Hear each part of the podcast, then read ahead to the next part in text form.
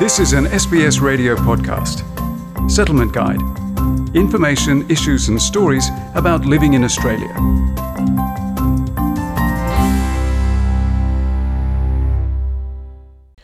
Men are often taught to stay strong no matter what adversity they face in life. But dreams of resettlement in Australia can sometimes crumble when emotions get out of control and family relationships fall apart. Experts say sharing your feelings isn't a weakness but a sign of strength. Establishing a good life in Australia is a dream shared by many newcomers to the country. But that dream can face barriers or end up in relationship breakdowns. Settlement Services International Project Coordinator Jessica Harkins runs the Building Stronger Families program in partnership with Relationships Australia in New South Wales for men over the age of 18 who have used violence or abusive behaviours in a domestic relationship.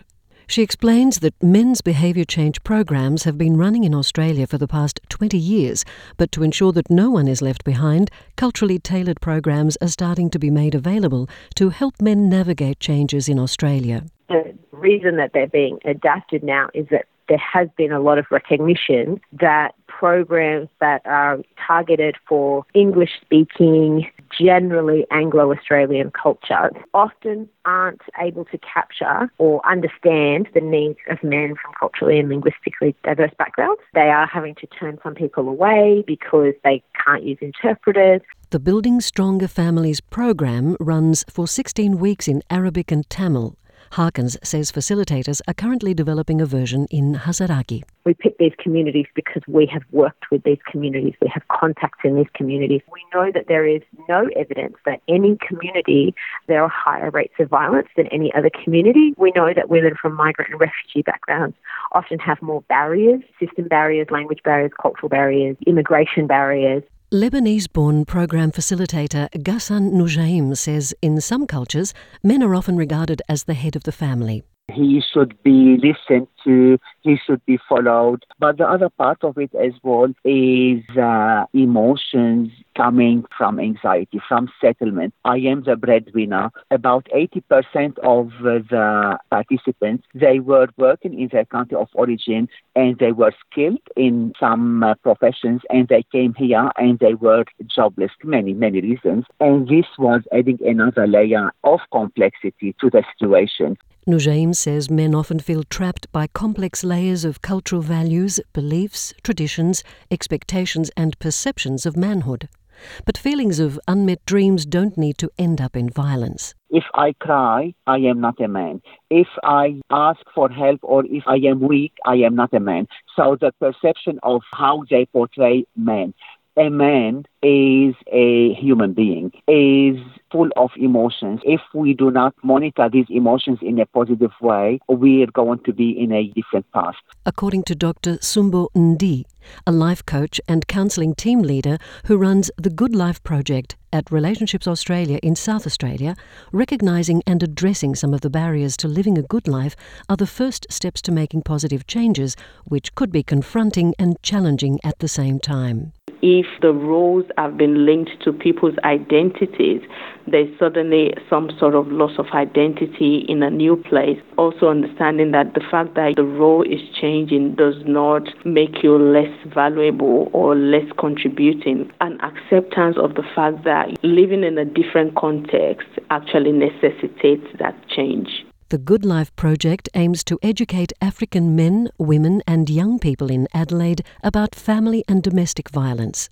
In exploring what it means to build a good life and strong family, Dr. Ndi encourages community members to learn about each other's perspectives and experiences as they adjust to the Australian life. And sometimes a change in gender roles may mean relating to one another differently. There is a common goal here, there is a common vision here, then people are more open to actually start looking at, all right, so how can we address the issues that we are facing? We want our families to be happy, we want our children to go to school, we want to have a good job at home, and all of those things is still possible. Relationships Australia New South Wales Group and Community Education Manager Andrew King is an author and expert on men's well-being. He suggests starting your transformation by considering the legacy you want to leave behind for your children. How do you want your children to, when they turn 18. What would you like them to say about you? Thanks, Dad. I really appreciated that you... And what would be the end of their sentence? Isaac is a facilitator with the Good Life Project.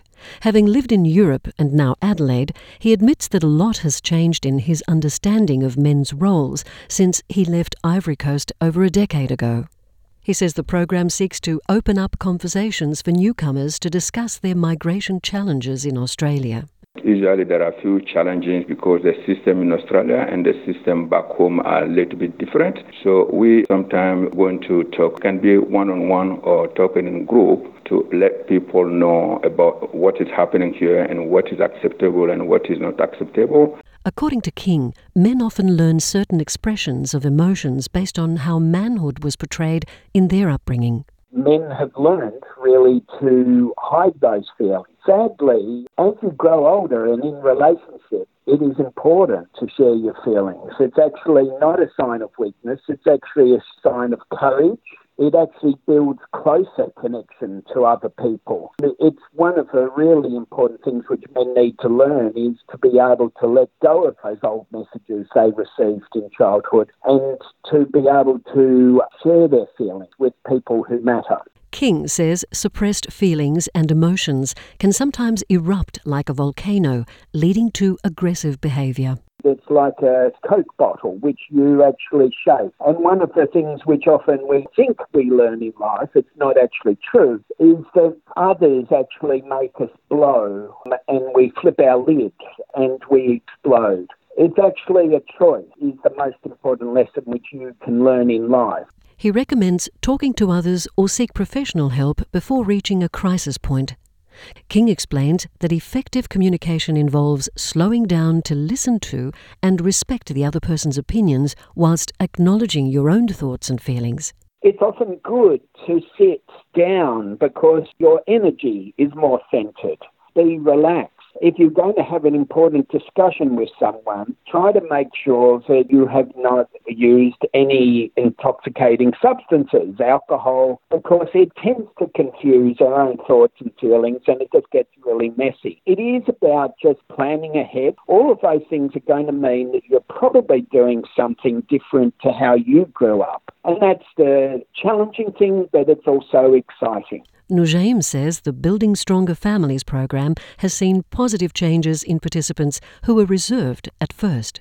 Their family lives have changed, their quality of life has changed. For example, a man was always arguing and he separated from his family and living in a hotel. He came back, he knew how to deal with his emotions, how to disagree with his wife in a good way. Dr. Ndi says while family violence is often seen as a taboo topic, powerful changes can only occur when people start to openly discuss it in a safe and supportive environment. Even in terms of understanding what even family and domestic violence looks like, because a lot of people understand domestic violence as physical aspect of it in terms of hitting someone and all that, but also being able to have conversations around emotional abuse, psychological abuse, sexual abuse, or even financial. It just shed a lot more light for people to understand that even though maybe you don't hit someone, but people could still be abused in other ways. Dr. Ndi encourages acknowledging your vulnerability to make changes.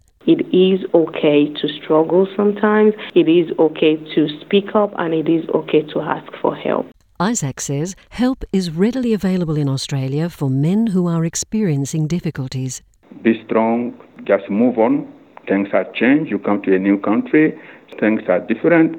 Just embrace the new system and your life will be better. You can find out more about similar programs from Relationships Australia chapters around the country or ring 1300 364 277 for the cost of a local call. Men with emotional health or relationship concerns can also call Men's Line Australia on 1300 789978 for free counselling support 24 hours a day. If you need language support, call the National Translating and Interpreting Service on 131450 and ask for your designated organisation. The feature on men's mental health and well-being was prepared by Amy Chien-Yu Wong, and for SBS, I'm Margarita Vasileva. This was an SBS radio podcast. For more settlement guide stories, visit sbs.com.au/radio.